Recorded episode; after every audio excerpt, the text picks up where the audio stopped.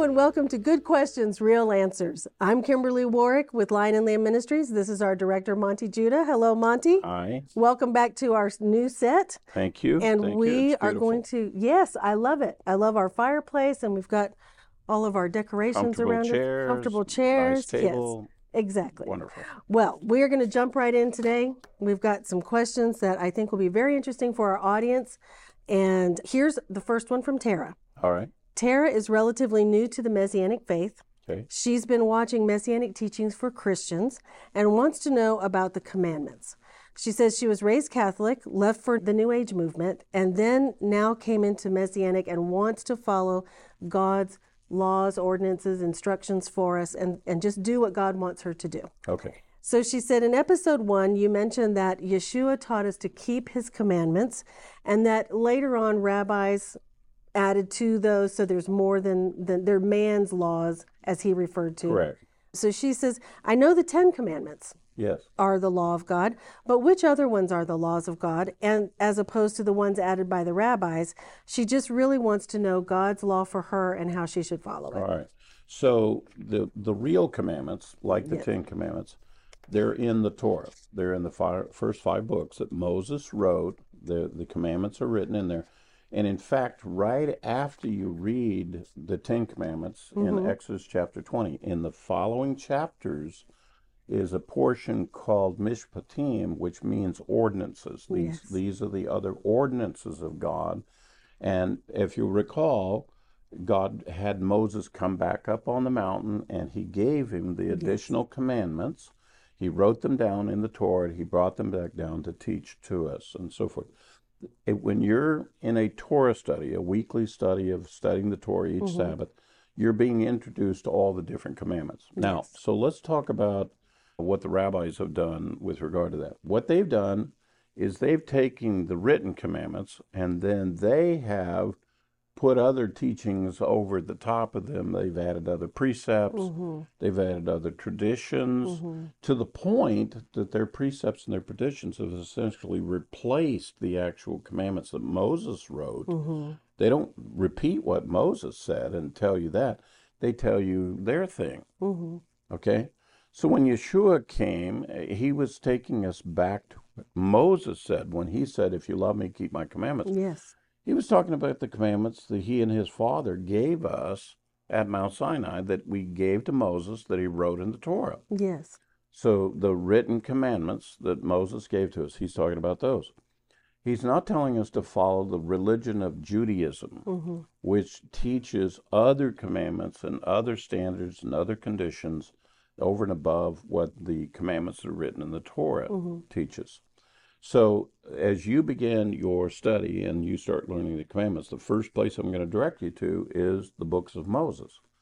You know, that's where the instructions Yes. and the commandments are, and you'll see them. They're very obvious there Mhm. for it. Get into a Torah study and learn from a Torah teacher. He can teach you those commandments and what they're about. Mm-hmm. You can ask questions that way you can learn.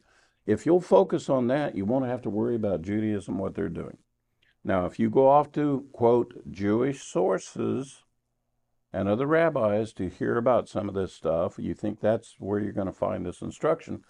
They're going to tell you their instructions, not necessarily what Moses said. Yeah. So that's where you want to be on your guard a little bit. Yes, indeed. Because we all are trying to do our very best to follow God's instructions. We all want to obey. But, well, the key is, Lord, what are your commandments? So I can obey them. Teach me. Show me how to do it.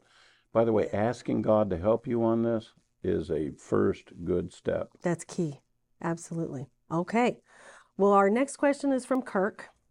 And Kirk has been watching many of your teachings on our YouTube channel. His question is about believers in Yeshua following Torah.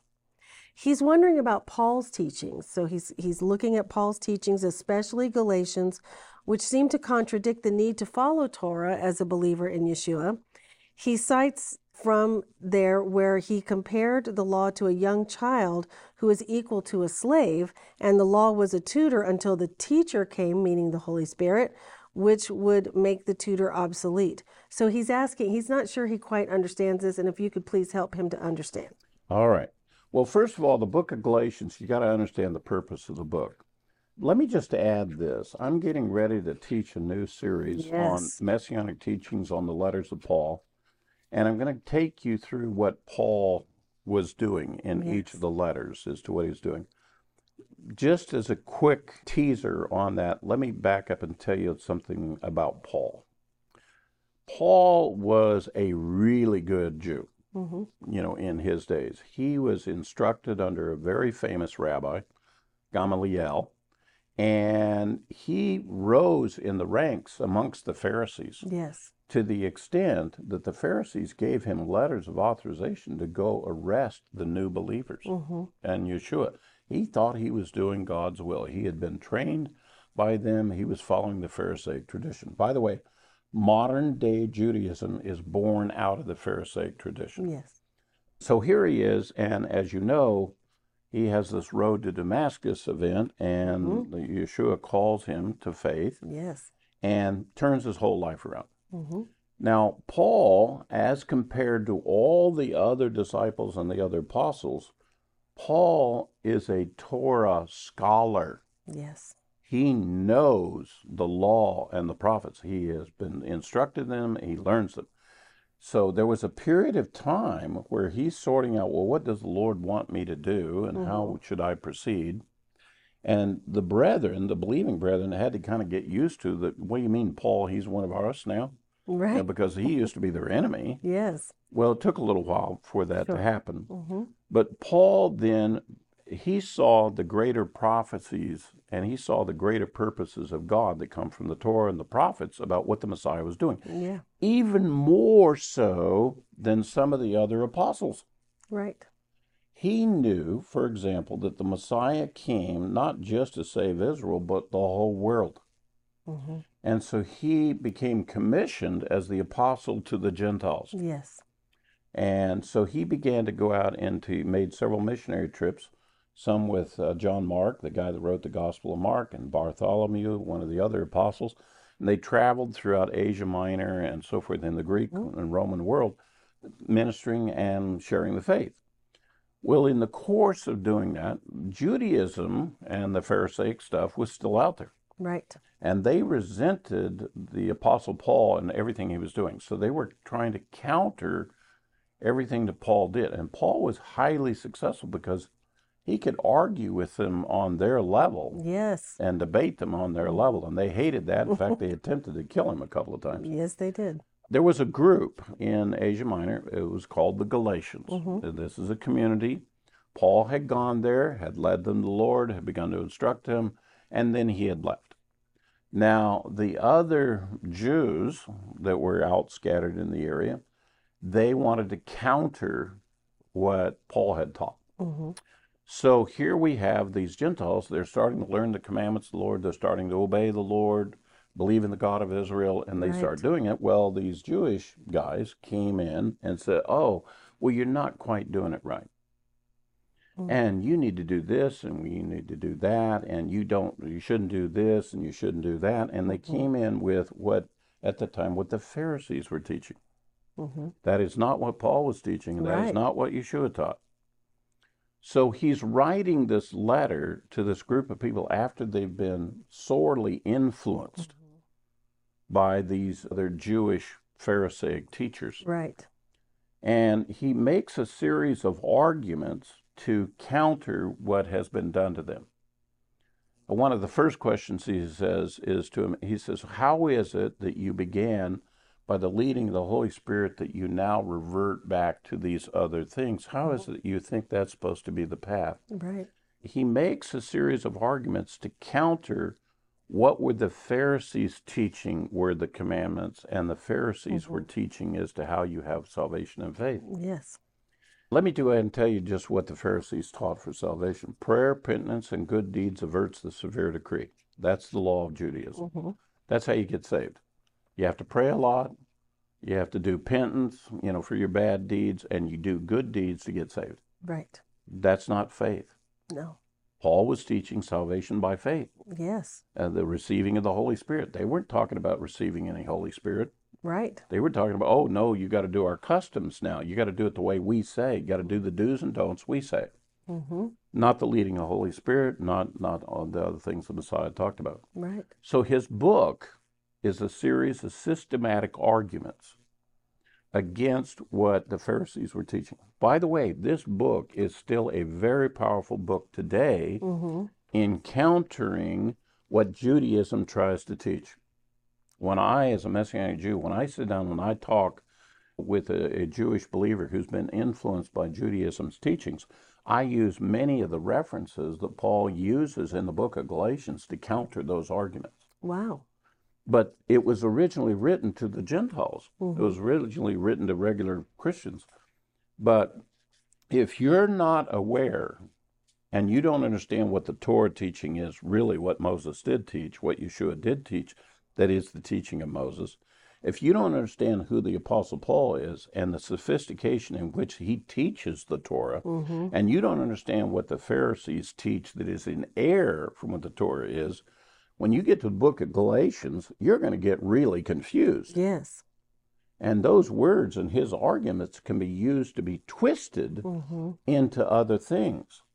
By the way, what did the apostle Peter say about all of this? In 2 Peter, he said, There are some things that Paul has written that are hard to be understood, which unstable and untaught men twist to their own destruction. Yes. And I can tell you right now, as a Torah teacher, Paul makes some very powerful arguments, not only in the book of Galatians, in the book of Romans, Mm-hmm. In Corinthians, Yes. in the other letters that he wrote. I'm looking forward to teaching that series so that you can show how Paul was teaching the Torah concepts. Yes. And so at, at some point, junctures, they differ from idolatry and they differ from what Judaism teaches. Mhm. And it's a very powerful teaching. I hope it'll be a great blessing because Yes. a lot of Christians rely heavily on the letters of Paul Mm-hmm. for the basic teaching of doctrine you know, for the faith. Let me just assure you that there are answers for this. They are it's a sophisticated argument, does take some study to do it. It is learnable, but I would tell you the first thing that you want to do is you need to understand that Paul was a Torah scholar, he was a strong believer in Yeshua, and he came teaching powerfully Yes. what Moses taught and what Yeshua taught Mm-hmm. even more so than the other apostles. The other apostles were common men. Right. Fishermen, etc. They, they weren't trained as being a rabbi, a Torah scholar, Right. as a Pharisee. Right. Paul and it proudly announces, Yes. I'm from the tribe of Benjamin. I was a Pharisee. I was a disciple of Gamaliel. Mm-hmm. He's laying out his credentials. Listen to the arguments I'm making. These are precise arguments. Yes. The book of Romans has some of the most powerful of all of the arguments he gives, but Galatians deals with a very specific situation of these Gentile believers had been sorely influenced by those people after they had come in after Paul was there and he he's trying to dislodge them from that and he's trying to get them to turn back to the Lord. Yes. He's not telling you don't follow the law. No. He's telling them, don't listen to the Pharisaic teaching of the law. Mm-hmm. They're claiming they're teaching the law, they're not. No. That's correct. And we are very excited for that new series. We can't wait for that, and we hope that you'll stay tuned because that will be coming relatively soon. It'll I be think. coming soon. Yes. Okay. Here's a question that's come in from several people. So we'll just jump into that. It's about the greater Exodus. Okay. And we've got many people who are following the way, they're following the Torah, they believe in Yeshua, they've they've listened to your teaching on the greater Exodus, but many of them have a spouse or children, adult children, Mhm. who say, mm, I don't know about that.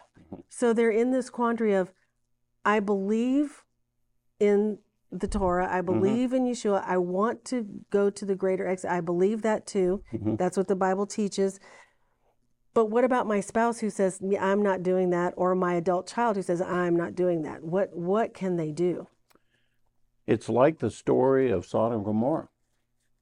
When the angels came to Lot and Yes. tried to get his family to uh, leave and escape the judgment that was coming. If you'll recall, Lot's son in laws thought he was joking. Yes. and they refused to leave. Mhm.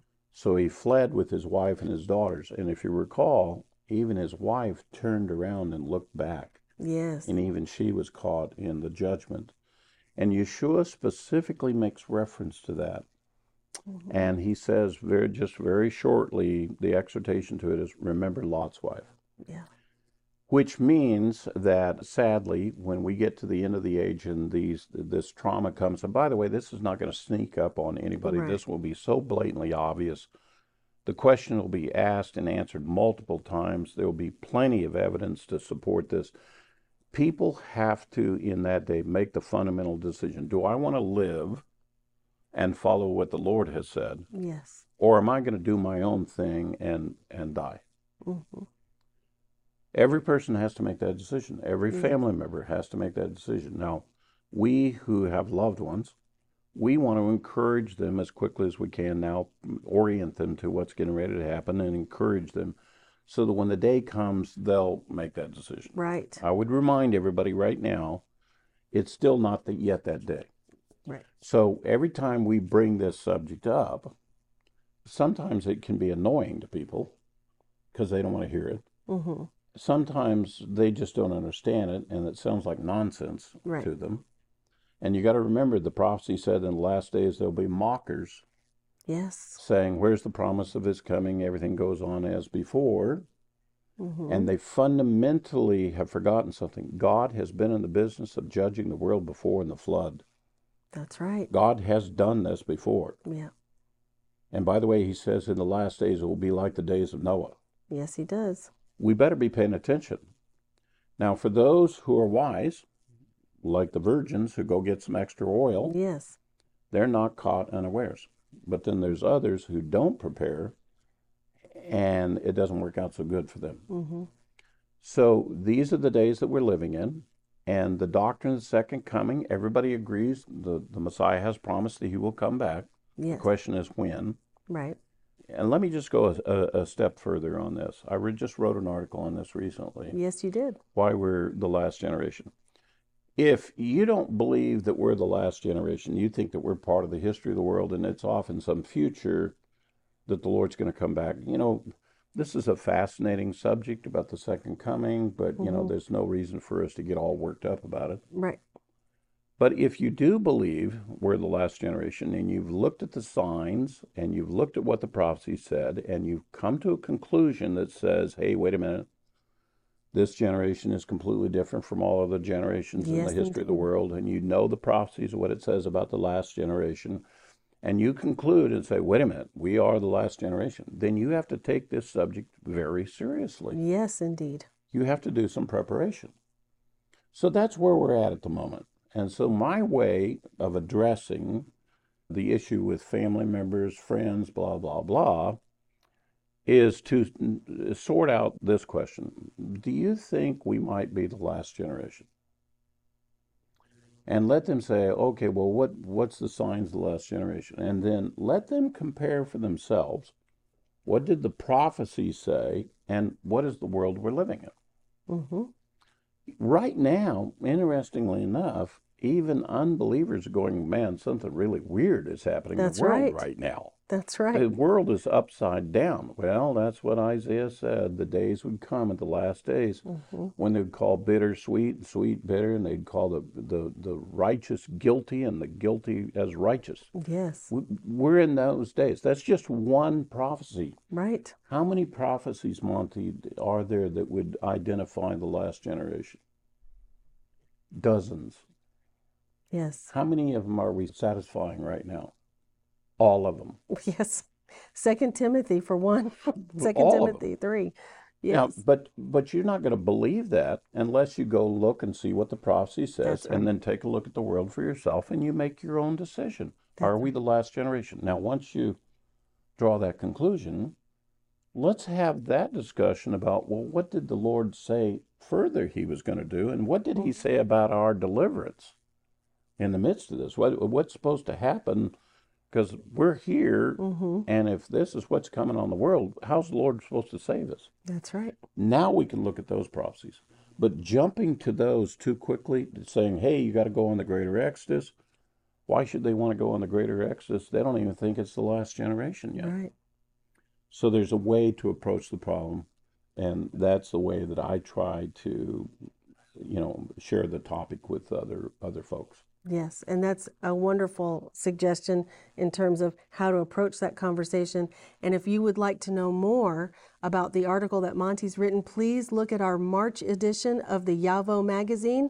If you don't receive that already, you can receive that free, either in the mail or digital delivery. And you can go to yavohmagazine.com and sign up for whichever edition you prefer or both if you'd like. That's what I do, I get both. So please do that. And there's a lot of information in there that can help you with your discussions with your family the way- about the last generation. By the way, that Yavoh magazine and articles, they're free.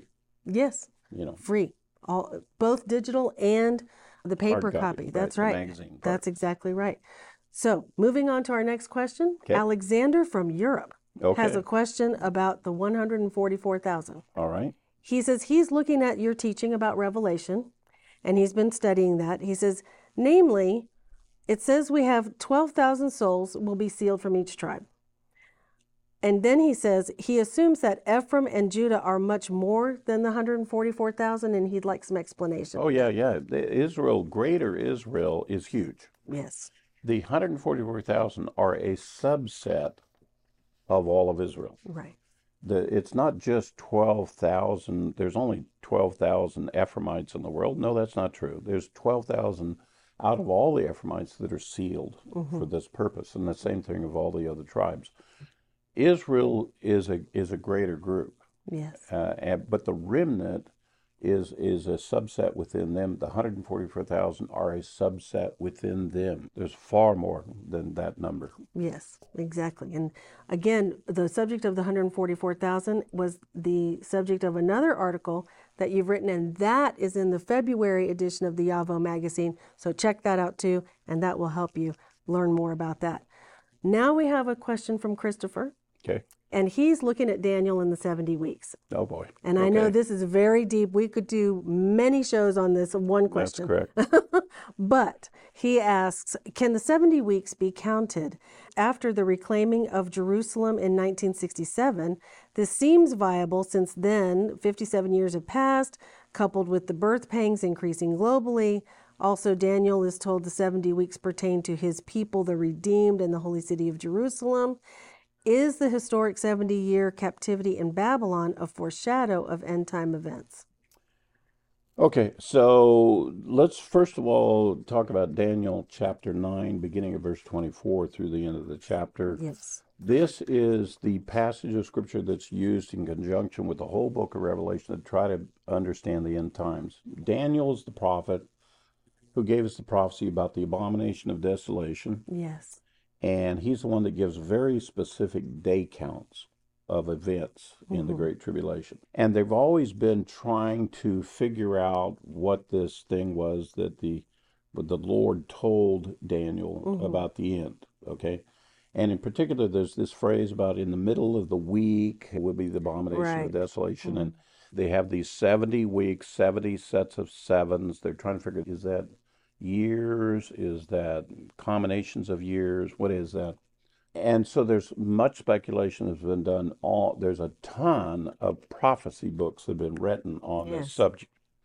Anybody who gets serious about studying end time prophecy is going to wade in on this. All right. So, with all of that said, I'm not going to give you a definitive answer right now and explain all of Daniel 9 to you. No, we don't have that. So let me, a- let me let, let's take the precise question that he's, he's asking a particular question with regard to 1967 when Israel recaptured the old city Yeah. and and recaptured those elements of it. He's asking is could that possibly be the start? Mm-hmm. Well, we don't know exactly when the count starts. It says from the issuing of the decree. If you go back historically, there were like four different decrees that were mm-hmm. issued about the rebuilding of Jerusalem. Yes. In 1967, though, something rather interesting did take place. And in particular, in the Old City, when Israel was able to get into the Old City, mm-hmm. they began to develop within the Jewish quarter this big open area there at the Western Wall. They call it the Wailing Wall. Yes. Okay? And um, everybody heard about we had first access to the Wailing Wall. Well, they have built this large open area. They call it the plaza. Mm-hmm. And tourists now go since 1967. You can go to the Western Wall. You can Yes. pray at the Wailing Wall. And in fact, they have a, a website that you can watch it online 24 7 if you want. Just to the south of that, there was this all this debris was piled up, and they decided to go in and dig down archaeologically, removing very large stones that used to be on the Temple Mount that the Romans knocked off uh, in the siege of Jerusalem and the destruction of Jerusalem, and they removed those, and they've dug down the wall all the way down to street level of the streets that was in the days of the Second Temple period when Yeshua and the disciples were walking around. Right. and all the way around to what are called the southern steps where the Huldah gates where most of the people when they would go to up to the temple they would go up through those gates and their baptismals were out there and they would get baptized and then they would go up on the temple mount. That was the main thing where they did that comes from the city of david the southern part. Mm-hmm. okay. That dig that archaeological work they've done is referred to affectionately as the moat now, a moat is something that you would have in a castle. You know, it's the water that's just outside the wall, and Yes. you got to go across the water before you can get up on the wall. Well, anytime you dig down along a wall, that's called a moat. Mm-hmm. And so you have a plaza and you have a moat, and that's actually what they call it. They call it the moat, Yes. where they've dug down. Now, why is that significant? Well, in Daniel 9, this is a part of Daniel 9 you never hear any of the other prophecy teachers talk about. It says after 62 weeks, in other words, it's a midpoint in the counting process, Mm-hmm. Jerusalem will be rebuilt with plaza and moat. Wow. Now, you can go back in the history of Jerusalem, and it's Jerusalem that's rebuilt with that, I should say, not Israel, Jerusalem. You can go back in the history of Israel, they've never had a plaza and a moat before. But we have one now Yes. That came as a result of 1967. So, how does that fit into that whole thing? Because Right. it says after 62 weeks. So, your chronology, whatever you're going to do for your 70 weeks, you're going to you got to take that into account. And to mm-hmm. date, I've not seen any of the major prophecy teachers deal with that yet. Oh. And that is a that's staring us This is right in the face. This is event. right in Yeah. front of us. Mm-hmm. And it's well known to all biblical scholars that this exists. But Yeah. what does it mean? Well, I can tell you this it says that we're pretty close to the end. Right. We're somehow in the midst of these things. We may not fully understand all of it yet, but we're pretty close. Mm-hmm. So that's the best answer I can give you at the moment. You need to be paying attention because I think more things are going to be revealed soon. Yes. And this is going to sort itself out, and we're going to all see it together, I think. It's just amazing. I mean, we are living in amazing times. We are. We really are. And, we see those biblical events and mysteries coming Unfolding. quickly, Right. quickly now. Amen. Another indicator of maybe we're the last generation. Another indicator that we could be, that's one of the signs of the Yes. last generation. Yes, indeed. Well, before we go today, Monte, I want to mention again our Passover set Right. that we have available in our Messianic marketplace. We have the Passover Haggadah, which you talked about last week.